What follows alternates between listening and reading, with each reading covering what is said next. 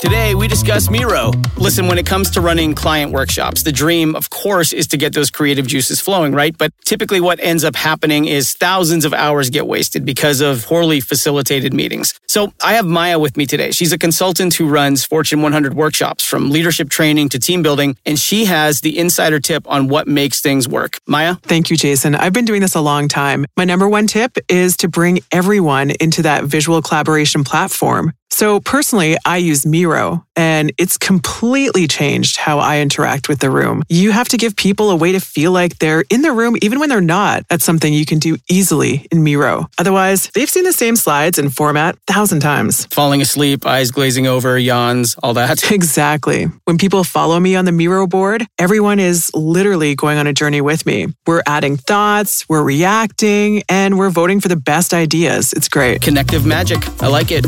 That's M-I-R-O dot com.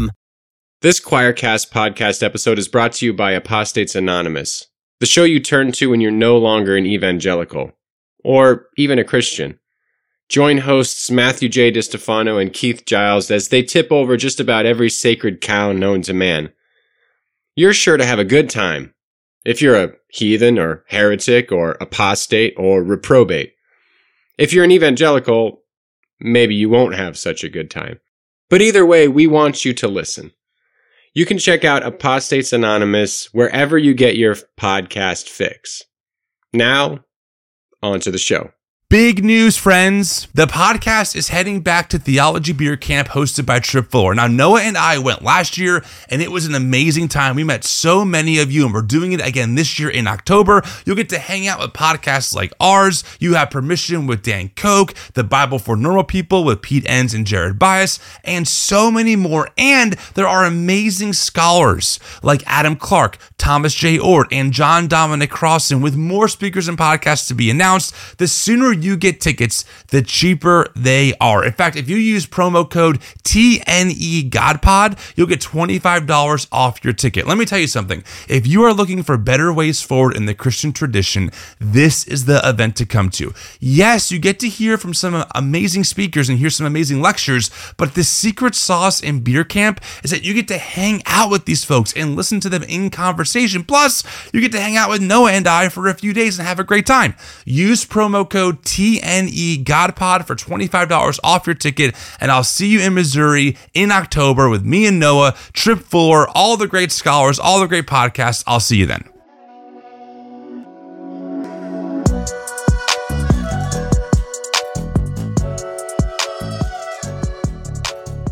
Hi, friends. I'm Tim Whitaker, and welcome to the New Evangelicals podcast. The New Evangelicals is an inclusive, Jesus centered community that holds space for people marginalized by the evangelical church, advocates for accountability in the church, and helps you explore the Christian tradition beyond the basement of evangelical fundamentalism. This podcast is part of that work, so join us as we talk to people from all walks of life, lending their expertise and wisdom to us as we renegotiate our faith and find better paths forward.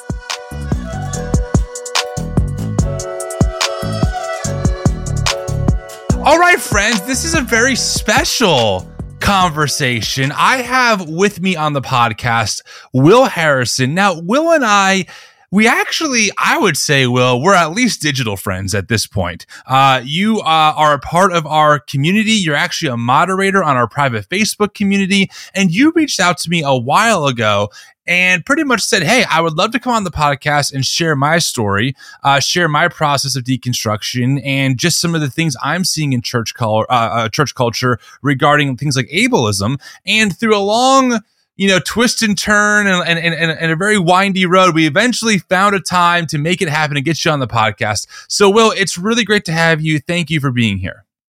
Thanks for having me. It's a pleasure. Absolutely. Well, I always like to ask my guests for their backstory. So, Will, I would love to kind of hear some of your backstory. How did you grow up? Did you grow up in evangelical circles? Give me that part of your life. I did indeed. Um, I grew up in a very small um, town in South Carolina, um, a thousand people. Um, growing up for me, um, the biggest thing that people need to know is that because I grew up in a small town, my worldview was really limited into who I was exposed to. For Nathaniel and I, church was everything. Uh, I grew up Southern Baptist. We were in church Sunday morning, Sunday night, Wednesday night. Anytime the doors were open, we were there. So my life really revolved around the Yep. church. Um, I have uh, one sister who, uh, uh, one sister who's the biological sister, and then so we grew up together. My dad left when I was three, um, and the kind of backstory to that i- really that I, I believe that part of the problem was that once he found out that I was born and having having a disability myself, my dad kind of just ran off when I was about three years old. So Wow. um, still to this day, had not met him, had not talked to him. I couldn't even really tell you what he really looks like, honestly. So my mom married my stepdad when I was about eight or nine. My stepdad was very um, verbally abusive. Mm. So my growing up was odd because on one hand, I had church that made me feel safe and loved. But on the other hand, I had my home life where I just lived in constant fear of my stepdad coming home drunk. And Mm. that is something that has taken me years to kind of process. Did you feel that um that that that why your home life wasn't safe was because your stepdad targeted you because you have a disability, or was it just you just think he was just a cruel person in general? No, I don't think my stepdad targeted me at all because of disability. I think for him, a lot of what he brought into our family was just his own brokenness, Mm. um, his own trauma that he grew up with. That he was an alcoholic, and so that's all he really knew. He didn't really know how to relate to my sister and I. He actually told us one time, he said, I will never be a dad to you. And while that was really hard to hear, Mm. I think that's that that's just where he was. He just did not know how to be a dad at Mm. all. Or or a husband for that matter. Yeah. So you mentioned that that the church at this time was was actually it sounds like a pretty warm and inviting space for you, especially given your home life. Can you kind of dig into that a little bit and, and, and give some more backstory there? Yeah, so the community I had was church. So at that point, I felt safe, I felt loved, I felt guided. I really felt like part of the group, so to speak. So when when I would go to church, people would, would you know validate me. They would um they would talk to me. I would feel like part of it was a small church. So I felt like part of the community, and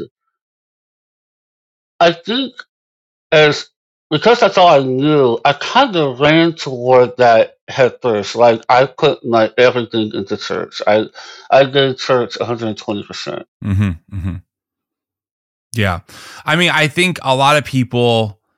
I, I my home life was very stable, um, which is a privilege. Uh, Many people who grew up in church did not have a stable home life, and they found their safety in these church spaces, which I, I think is actually worth bringing up and, and and saying that, that could be a very good thing. I mean, I think that that that that local churches like that can play a really healthy role of giving kids with very unstable family lives uh, places where they can escape and be validated and be loved and be welcomed. So I think you know you know well because you're part of the work that we do. We can be very critical uh, of the evangelical church, but I think that it's important to give credit where credit is due uh, when it comes to how people can be inviting for kids who don't have stable family lives. Absolutely. And for the, and for the church I grew up in, for, for the most part, people were really genuine. I mean, it was people who really, really cared about who I was as a person.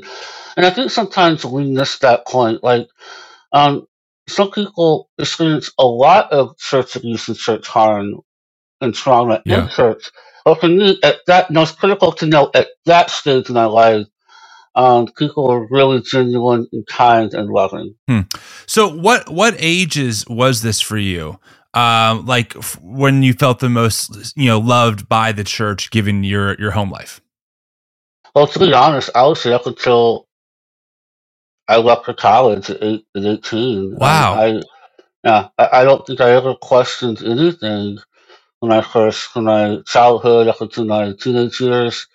Um, I felt completely safe at church. And I, and I again, I, I gave it my everything.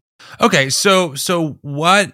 So okay, so from from ages zero to eighteen, right? You're at a church. You you feel at home. It's it's a safe space for you compared to your home life. Then you go to college. Is that when when you start rethinking what your theology? Like, give me more of that story. Sure. So I went to a Bible college. Um, now I will say this, and we can touch on this a little later, but there were elements of church growing up, looking at now, Sure. I see were not the not the best thing. Um, but I went to a four-year Bible college, um, a very strong college, like a thousand people. It really wasn't until my mid thirties where I really started questioning a lot of things. But I would say the first crack in my foundation happened after college. All right. But let me let me back up just a little bit and give people an idea of what it was like growing up with, with a disability. So Great. I have a disability called Mobius syndrome. And the way Mobius affects me, for one, it's very rare. Uh, but two, my facial nerves didn't develop. So I cannot smile, I can't frown. People will probably notice that I'm a little hard to understand because certain letters are hard for me to pronounce. My eyes do not move from side to side, so when I read, I have to turn my head. One of my friends growing up called me a human typewriter because every time I read, it's like the king that bouncing back and forth. Hmm. Uh, so growing up with a disability, again, that's something that I didn't think much about until I got older. But growing up with that, I faced a lot of surgeries um, from the time I was born to the time I went to college, about 18 to 20 in all. I also started facing a lot of bullying in school. Um, so you can imagine that maybe the reason that church felt safe because I was I, I taught I was taught to believe that Jesus really did love me Mm. while I faced a lot of bullying at school. And I also faced a lot of rejection from my stepdad at home. Hmm. Hmm. Okay, so the disability that you have, I want to make sure that I I comprehend it. Essentially, it affects the nerves in your face that that don't allow you to, you know, like you said, move your eyes a certain way or make facial expressions. Is that is that what that what you're referring to? Correct. Okay. And so, yeah, I mean, so I, you know, I, I gotta be honest, Will, like it's always, as a host, I want to be respectful. I don't want to treat someone like a token, right? Like, oh, well, hey, you're, you're the token person with a disability. So let's just unpack all your stuff. I want you to lead that conversation.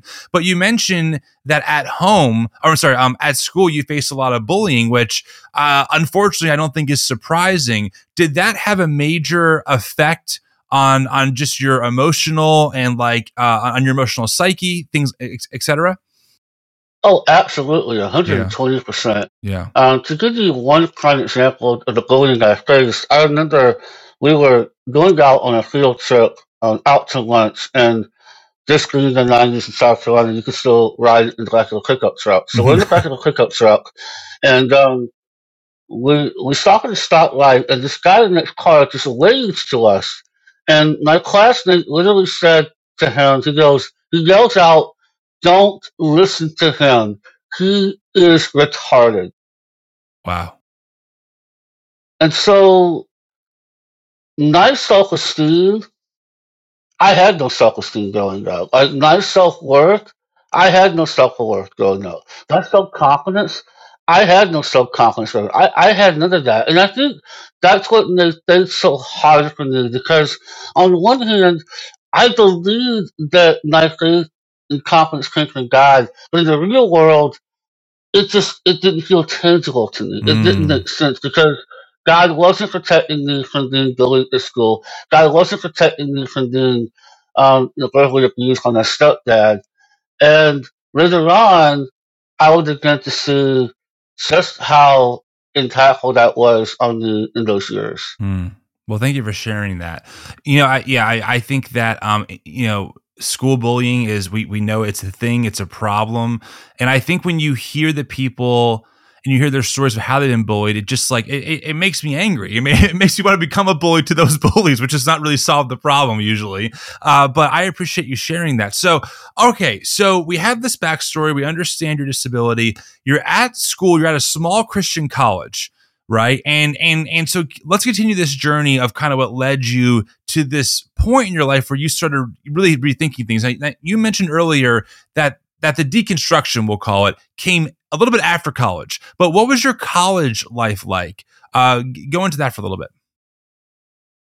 The best way to understand uh, really all of this up until this point is that I say from the time that I was born to the time that I was probably in my mid to late 20s, I lived in a bubble. I lived in the evangelical bubble where that was all I all I knew. It's the only worldview I had. Um, to the point where even associated with non-believers was really stressful for me and it caused a lot of anxiety. So when it came time to go to college, um, I knew was church. So hey, why not do youth ministry? All right, God wants you to be a youth pastor, right? Sounds about right. So, yeah, so good. You know, I, I I went to Bible college, and again, I had a great experience. I mean, I I loved my Bible college years. I I met some great friends, and again, I felt completely accepted. But we have to to the fact that all I knew was this little small worldview, and that's that's it's, it's really all I could comprehend. So of course things made sense in, in that kind of reference. Yeah. Okay, inter- I I want to point something out. Um, a lot of times in, when I have people on the podcast who have a story about growing up in church, there's usually a moment where like something incredibly traumatic happens, right? Where like something, okay, um, this person abused me or this thing happened, and I, Will, you and I share a, a, similar story in the sense of I also look back at my upbringing in church and I was like, it was it was you know, yeah, there are problems looking back now, but hey, I had a pretty good church life. Um, mm-hmm. I didn't have like major um, problems that that led me to deconstruct. My deconstruction came over time. So I'm kind of curious then, what was the moment or series of moments for you that that led you to start rethinking what was at the time a very safe place where you felt accepted and loved compared to a very harsh world of bullies and unstable family life? The moment I realized that church was also a wow. bully. When I graduated from Bible college, um, I interviewed for an organization at the time was in Atlanta, and it was a youth ministry organization that did international. They did a lot of international youth ministry. They trained youth pastors overseas, and um, I went into, went into the interview, and I thought the interview went great. So they asked me to come back to spend a weekend with them at one of their like leadership events that they do for youth pastors. And again, I thought that went okay. They're like, all right, we'll call you let you know what, what we decide. Well, I didn't hear from them within two weeks. I called, and the guy says to me on the phone, he says, we're not going to hire you because we don't think people can understand you. Mm. We think you need to be working in a church. That was the first crack in the system, but again, being, the, the obeying Christian that I was, I thought, okay, let's do that. So then I applied and moved to Colorado to do an internship in Colorado. And this was the summer after that. I got out to Colorado, was there three months, and all of a sudden, they called me to the office one day. They're like, "We can't do this anymore. We this internship this isn't going to work out." And never really declared, you know, what was going on. Um, that just ended. And so I moved back to South Carolina, um, very, very depressed and very confused. Um, I would later end up moving to Michigan after I met my now wife. Hmm. But I think those were some years where the cracks started. They, they didn't break the foundation at that point. It still was probably a, good 10 years after that where my house just absolutely burned to the ground. And what finally did it end for me was several things. One, the election of Donald Trump. Mm-hmm. Yeah. Um, now, I voted for Trump in 2016. I'm not proud of that at all, but I did. And I'll tell you why. And this this is one of the reasons that that foundation began to crumble. Yeah. I want, I want the audience to really understand this. Growing up as a conservative Christian, I was taught that to be a good Christian is to go Republican. To be a good Christian is to go anti-gay marriage. To be a good Christian is to go pro-life. Okay? Yep. I was taught that. When George Floyd was killed, I saw the Christians I knew and loved, I grew up with, respond in such a negative, harmful way. And I thought, what the hell is going on? How did we get here? Yeah. And so that led me down a long rabbit trail to understand what happened with the religious rights and all those things. And this lie that I've been taught my whole life. It was also about that time that I started grad school for social work. Mm. And so, as a social worker, I began to see things in grad school that didn't add up with my faith.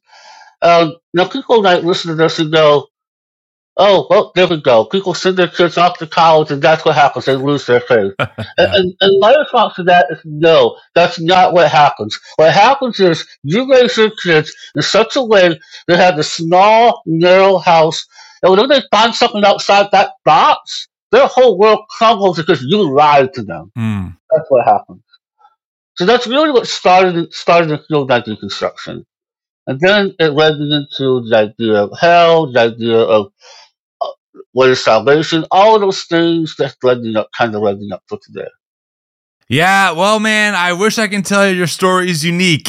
but, but as we both know, so many of us have a very similar um, memory of of of of, of a catal uh, of, of a catalyst moment that said that made us go, "Oh my gosh, what is going on in my faith?" Mhm. Um, and and I agree. I mean, for me as well. Yeah, I'm not going to recap the story. It was definitely Trump. It was it was the the the lynching right of George Floyd and Ahmaud Arbery and Breonna Taylor, and it was the COVID response, and it just it, you, you start pulling the thread, and like you said, this very narrow room or house, however you want to describe it, that you grew up in, you realize that like there's a whole world outside the door that, you, that you've never been exposed to.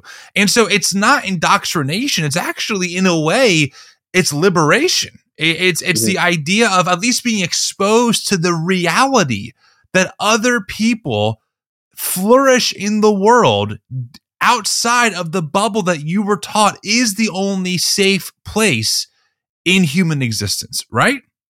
120%. Yeah. Today, we discuss Miro. Listen, when it comes to running client workshops, the dream, of course, is to get those creative juices flowing, right? But typically, what ends up happening is thousands of hours get wasted because of poorly facilitated meetings. So, I have Maya with me today. She's a consultant who runs Fortune 100 workshops from leadership training to team building, and she has the insider tip on what makes things work. Maya? Thank you, Jason. I've been doing this a long time. My number one tip is to bring everyone into that visual collaboration platform. So personally, I use Miro and it's completely changed how I interact with the room. You have to give people a way to feel like they're in the room even when they're not. That's something you can do easily in Miro. Otherwise, they've seen the same slides and format a thousand times. Falling asleep, eyes glazing over, yawns, all that. Exactly. When people follow me on the Miro board, everyone is literally going on a journey with me. We're adding thoughts, we're reacting, and we're voting for the best ideas. It's great. Connective magic. I like it.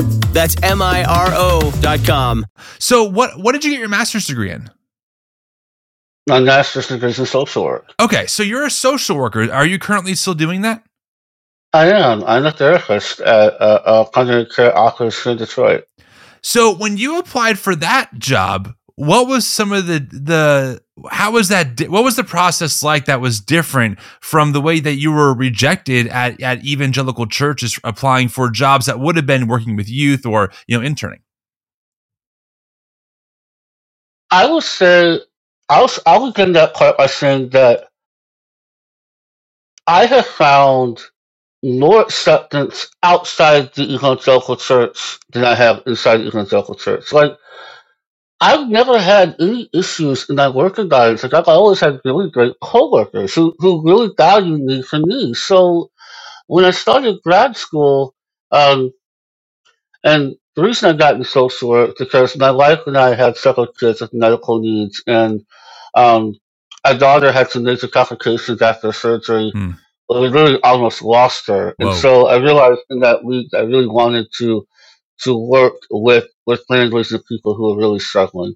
So what's ironic to me is that I now work in a field where I talk all day long. I, I really talk all day long to clients. Hmm. And I've had no issue.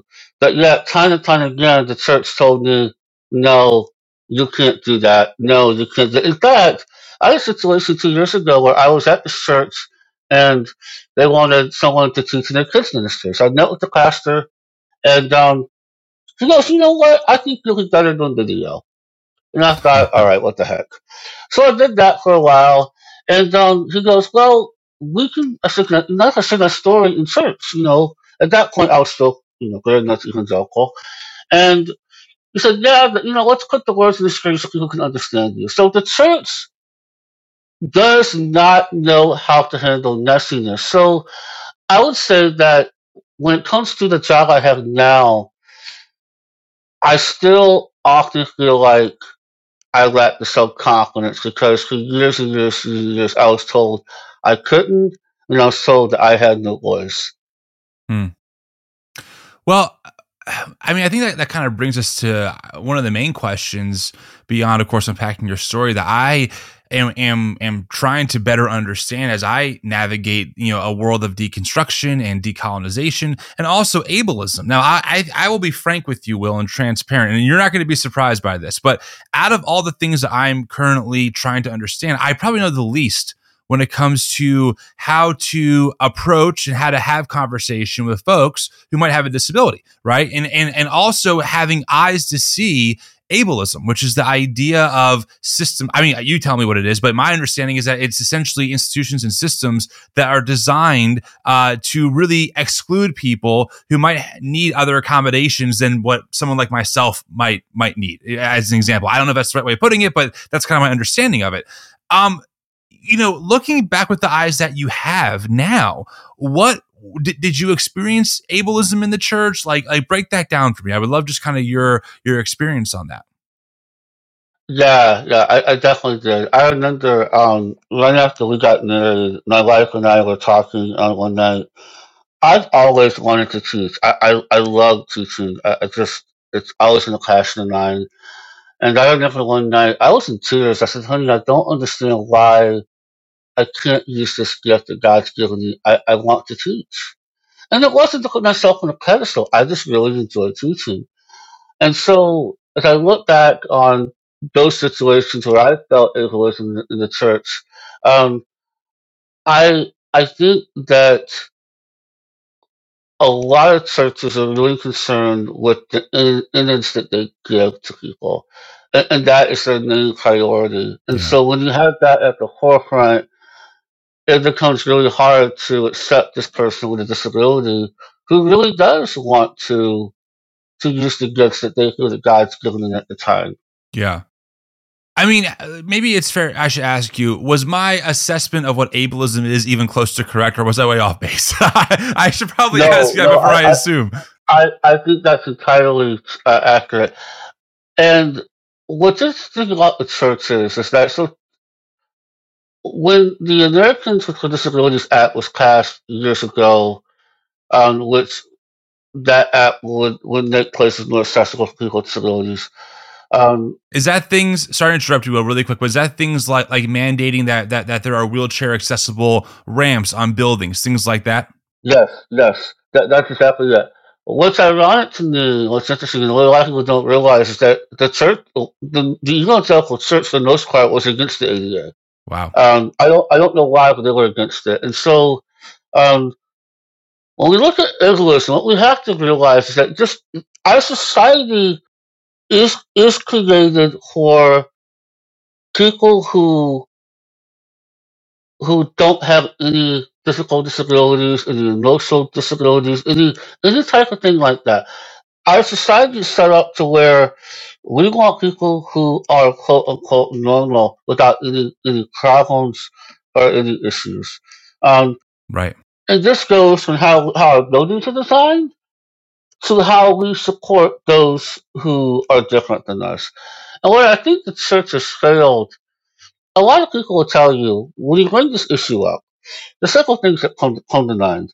People will say, well, God, God didn't do that to you, the church did. And I'm like, I, I just shake my head because who claims who claims to love people? The church. Right. Exactly. Um, the other thing I think that comes to mind is when when you look at the idea of disability, a lot of churches will say, "Oh, well, well my church has this, my church has this this program for disabilities."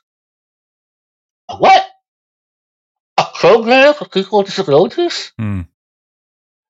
Um, how many times, and, and I ask this for those who listen, how many times have you seen a pastor who's disabled teaching? Yeah. How many times have you seen those serving in leadership teaching uh, who have disabilities? Um, how many times have you seen churches be more accessible for people who, who, who are neuro- neurotypical, who have things like autism? You don't. Um, so I think the reason that I was able to understand systemic, um, I always mess this word up. One reason, one way I was able to understand systemic injustice is that I understand the fact that this world is not created equally for Mhm. me. Mm. Um, and so when I look at things like racism, I get it because this world, th- our society is not built on the idea of equality. Hmm. So there's the idea of equality and there's the idea of equity. Yeah. Um, that's the equality that we're all made equal. That's The equi- equity is that um, you give, you give that person a little push, give them what they need to, to succeed and to thrive. Right. Yeah. Um. Yeah. I mean, you you know, you asked that question. Have have ever you know seen like a disabled preacher or or pastor, right? And my answer is no, unless I see someone on Instagram who's almost like tokenized as like, look, this this person like like there was someone I don't know their name, but they're a person who uh, is, is has a wheelchair and does not have uh, their legs below the knees. And they Mhm. did some and I, I think also perhaps no arms as well. And they did some inspiring speech at, at some kind of christian event about you know perseverance. And you know i think old me would be like wow what an inspiration this is so beautiful this poor person but i think my new eyes are like well this kind of feels like we're tokenizing this person and treating them in a way that is almost kind of dehumanizing what are your thoughts on that Oh, a hundred percent. When I was growing up, and I, and I see this now, when I was growing up, um, I would often go from church to church to share my testimony story of, of, oh, God made me like this. I'm going to praise God with my praise God with my life, blah, blah, blah. I was not taught to, and this happens a lot in the evangelical space, I was not taught to trust my emotions. So even though I was very insecure and I lacked self confidence, praise God, right? Because God made me like this yeah what that does is that that does not that that negates uh, it negates the fact that people are hurting, that people are are different, and I don't want to be your inspiration. Like Hmm. I, get so tired of people saying, "Oh, you're inspiration to me." Why? Hmm. Why an inspiration to you? I'm just trying to live my life just like you are. Now people say, "Well, that's a little harsh." What is it? Like, how often do you go to a normal person and go, "Oh, you're an inspiration," unless they've done stuff in- above and beyond, right? right I'm just trying to live the life that I have, and when I when I look back on it now, I think the reason that that this has been so hard for me is that right I, right now I'm just recognizing the emotions that I felt that I was not able to feel or recognize all those years ago, Hmm. and and when it comes to deconstruction, Yeah. I I really want to hit on this point too. No one ever chooses this. totally and it doesn't and it, and it doesn't happen overnight. I, I I get really tired of churches saying, "Well, you're choosing to deconstruct." Or churches will say things like, um, "You're just choosing to not follow God." Really? Are you are you are you never believed? Okay, I don't know how I could have believed any harder for the 35 years that I was I was evangelical. I don't know what I could have done Right. differently. I I mean again uh, you know Will you're you're hitting a very common experience right of like people tell me I tell people like listen I don't I didn't intend to end up here I just took my faith seriously like they taught me um and um here I am kind of deconstructed which I know you and I aren't huge fans of that of that word but but it, it communicates the point Sure. um, you know, let me. I mean, I mean, I'm, I'm, everything you're saying about you know like hey I, I i'm tired of being your inspiration. And i and i think if we're gonna just kind of say the quiet part out loud I think people look at someone like the guy I just described in that video and they go, I think it, it's a weird combination of pity and also like, wow, this person lives a life. And, and that means that, you know, I really shouldn't complain about, about my lot in life compared to this person, right? It's almost like mm-hmm. that kind of like, well, Tim, it could be worse. You could be that person. I think that's the underlying assumption there, which I think is why it's so dehumanizing because instead of seeing this person as fully made in the image of God, worthy of love, dignity, respect, and also what can we learn from each other as just as, people in relationship? Uh, people treat these folks as not fully as human as someone like me because of a physical, you know, disability. So I, I think one of my questions for you is like, what when you envision a more welcoming and inclusive church that makes room for all the different types of people and body types, etc. What does that look like for you? That's a good question. I, I think I ask myself that question every day. Yeah. I think that's a question that haunts me at night. Yeah. It's a question that doesn't let up. And I and I I had several different thoughts on that. One, the evangelical church today is very sick. Mm. It's broken. And I would say that evangelical church today does way more harm than good. Mm. 100%. So I think in order to really get to the question we're asking, we really have to imagine a world without the evangelical church, mm. if, if, if, that's possible. Mm. When I look at the life of Jesus, yeah, and I know this sounds so simplistic, but it really does come down to loving people. And I look at those Jesus hung out with and those he really loved. And with the evangelical structure that most are given, I don't think they really can love other people without an agenda. The agenda from the evangelicals is always to get people into heaven, right? To get them saved. Right. And if that's always on your mind, you really can't love someone. Let, let's let's make a scenario. So let's say that you are my close friend, and let's say that you are out out there, quote unquote, living uh, a sinner's lifestyle. You're drinking, smoking, sleeping around, and as your friend, I'm concerned for you. Now, but at the same time, you are a very honest person. You're an authentic person, you're not harming anyone. You're just you're just living your life. You're just living your life. Um, I don't think I can love you as an evangelical because there's always going to be that agenda. I think the only way for me to really love you is, is to knock those walls down and to see to see every individual that we meet as worthy of love. Because every individual is worthy of love. I don't care who you are, you are wor- worthy of love. And there's questions there's questions I think that all of us ask ourselves all the time. Who am I? Who am I? Yeah and and and, and I lovable. Yeah. Because for a lot of us, the place we've gone to find that love, we only found rejection. Hmm. So now we're asking, now we're out here asking ourselves the question: We still want to follow Jesus. Some do and some don't, and that's okay. But how do we really love people, and how do we find acceptance? And I think that when I when I really deconstruct the evangelicalism, one of the things it really helped me to do is to really love, honor, and respect and care for those around me. Um, because I think the the church will will easily point out things as this is sin, that sin, and that sin. We don't understand biology. We don't understand psychology. We don't understand science. And all we want in the end is easy believers, believers, right? So, for example, let's say you have someone who's an alcoholic. Why are they an alcoholic? Yeah. Are they just choosing to live and live in that? Or is there just a trauma? The church doesn't understand trauma at yeah, all. Right. So I think the only way to answer that question is that we really have to imagine a world in which the evangelical church is no more. And that may never happen in our lifestyle. But all I want to do is to care for the people around me and, and, and be the support that they need. And, and I think part of that ties into the fact that the church lacks empathy, and the church doesn't know how to relate to people. I'll give you an example. Sure.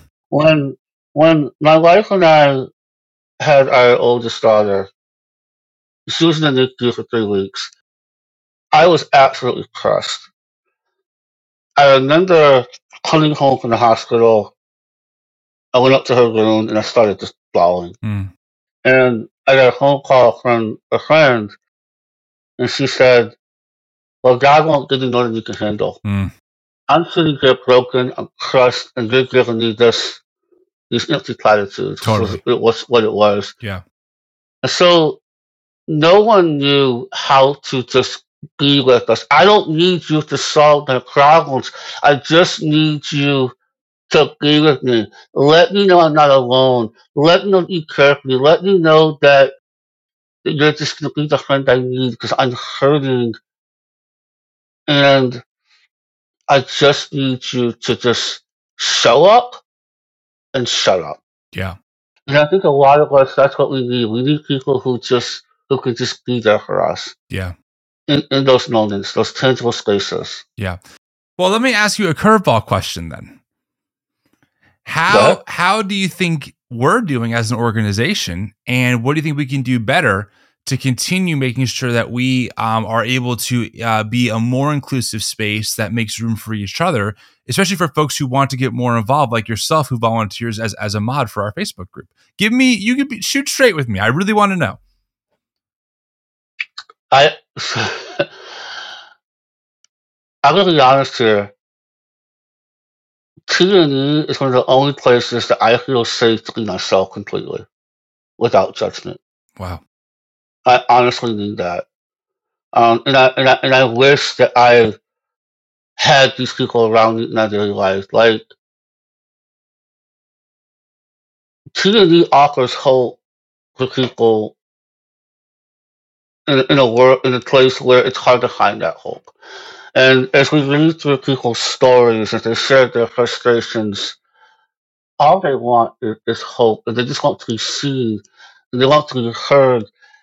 And I think to that end, I think TNE is doing an awesome job.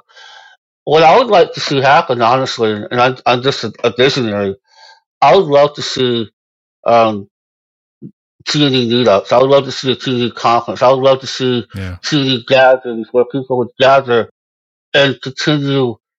Because I'll tell you right now, TNE is the church today. Hmm. It really is. Now we, we have we do have people in our group who are agnostic. We have people who might say they're atheists, and, and that's okay. We have people who are really trying to do to do their best to live the life they have, to be seen, to be heard, and and many, I'll many, still want to love Jesus, but we don't know how because our lives are like a ball of yarn. We're trying to untangle all that. Yeah. So I, I think I think that TNE is doing an awesome job. I think the way TNE could be better at it would just be to some at some point to do those those meetups to Yeah. just Yeah. have that coffee and have that because I think that when we could be together face to face, it it changes a lot. I I could not agree with you more on the face to face thing. We say it often. Um, and also, audience, to be clear, that that question I asked Will was literally an in the moment question. It was not a pre planned evangelical church question, and, and then Will was, was scheduled to say that. So, Will, I mean, that is incredibly kind. Uh, you know that you that you would say something like that because we that's what we're trying to do. And listen, you're part of that work. I mean, you are one of the moderators on our Facebook group. You're in the mod chat. You know that that that that everyone in that room cares about like creating a space that is welcoming that of course has boundaries but tries to maintain them in ways that invite people to do better instead of being exclusive. So it, it really means a lot to have you say that because you know listen we're all in we're all in in in, uh, in process. I'm in a process. I'm new to a lot of this work. The version of tim you're talking to now is not who i was 10 years ago. My old blog you know reminds me of that. Uh, and so we're, we're always kind of in process. I just think i think it's really important to make sure that we are listening to the plurality of voices. Obviously, we can't be pulled in every single direction. An organization has to have vision, have direction, have focus.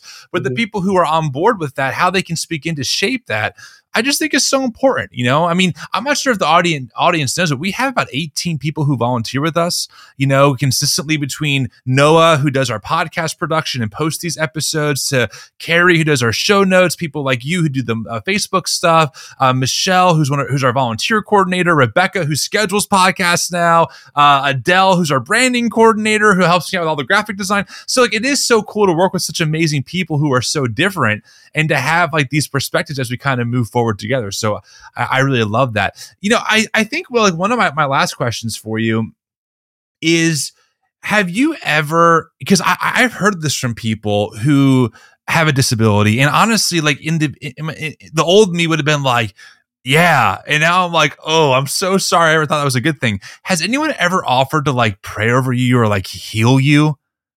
Cause I, I hear that often from folks who are like, you know, oh, I'm wheelchair bound. Let's pray that Jesus heals you miraculously and like so you can walk again. Have you ever experienced that? I, I just had to ask. Honestly, I have not, um, which is which is ironic. Because I hear stories like that all the time. Um, I often hear questions like, "What happened to you?" Um, one lady asked me one time, she goes, "Are you in a car accident?" And like, not that I think, not that I remember. You know, just jokingly. I don't think so. Right? No. Yeah. But you know, Tim, one thing I, I want people to understand too is that, um, and I, and I think this goes along with disability and deconstruction, is what mm-hmm. really, one of the saddest things for me, well, one, after this, deconstruction is really lonely. It, it is a lonely world. Even, even with, with TNE, a lot of days I just feel absolutely alone. Like, and I'm an extrovert, so I, it is so hard for me because I, I love people. But I think the thing that bothers me the most is that as I as I deconstructed, and I'm sure this is the experience of a lot of people in the audience, is that no one ever stops to ask your story. What led you to this point? Like people will make assumptions of why you're here. That no one ever, no one ever wants to sit down and just listen to your story. And if I can say one thing to to the TNE audience is that your story matters. Where you are today and how you got here, it absolutely matters because we need to give space to those stories. Um, because it, at the end of the day, we can believe if we want, but if we're not loving people, we really aren't walking and living out our faith. That that really is the bottom line. No, I love that. Well, I, I can't thank you enough for your time. I'm so glad we made this conversation happen. Do you have like a public um, social media presence or are you more private? Can folks follow you if they want to? Well, I'm on Facebook. I'm kind of one of the old guys that still uses Facebook primarily. Um, I, I will, and I, I think the best way to get a hold of me is Facebook Messenger. Um, I do email sometimes. Um, but I'm a I'm a talker, so shoot me a message. We can talk over Zoom. We can talk on the phone. We can message.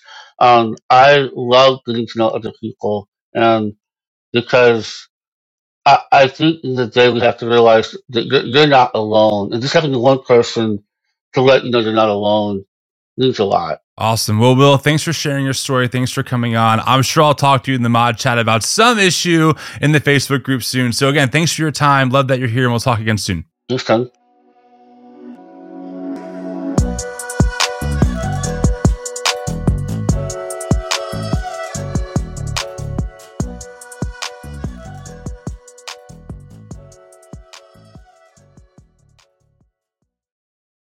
We discuss Miro. Listen, when it comes to running client workshops, the dream, of course, is to get those creative juices flowing, right? But typically, what ends up happening is thousands of hours get wasted because of poorly facilitated meetings. So, I have Maya with me today. She's a consultant who runs Fortune 100 workshops from leadership training to team building, and she has the insider tip on what makes things work. Maya? Thank you, Jason. I've been doing this a long time. My number one tip is to bring everyone into that visual collaboration platform. So, personally, I use Miro and it's completely changed how I interact with the room. You have to give people a way to feel like they're in the room even when they're not. That's something you can do easily in Miro. Otherwise, they've seen the same slides and format a thousand times. Falling asleep, eyes glazing over, yawns, all that. Exactly. When people follow me on the Miro board, everyone is literally going on a journey with me. We're adding thoughts, we're reacting, and we're voting for the best ideas. It's great. Connective magic. I like it.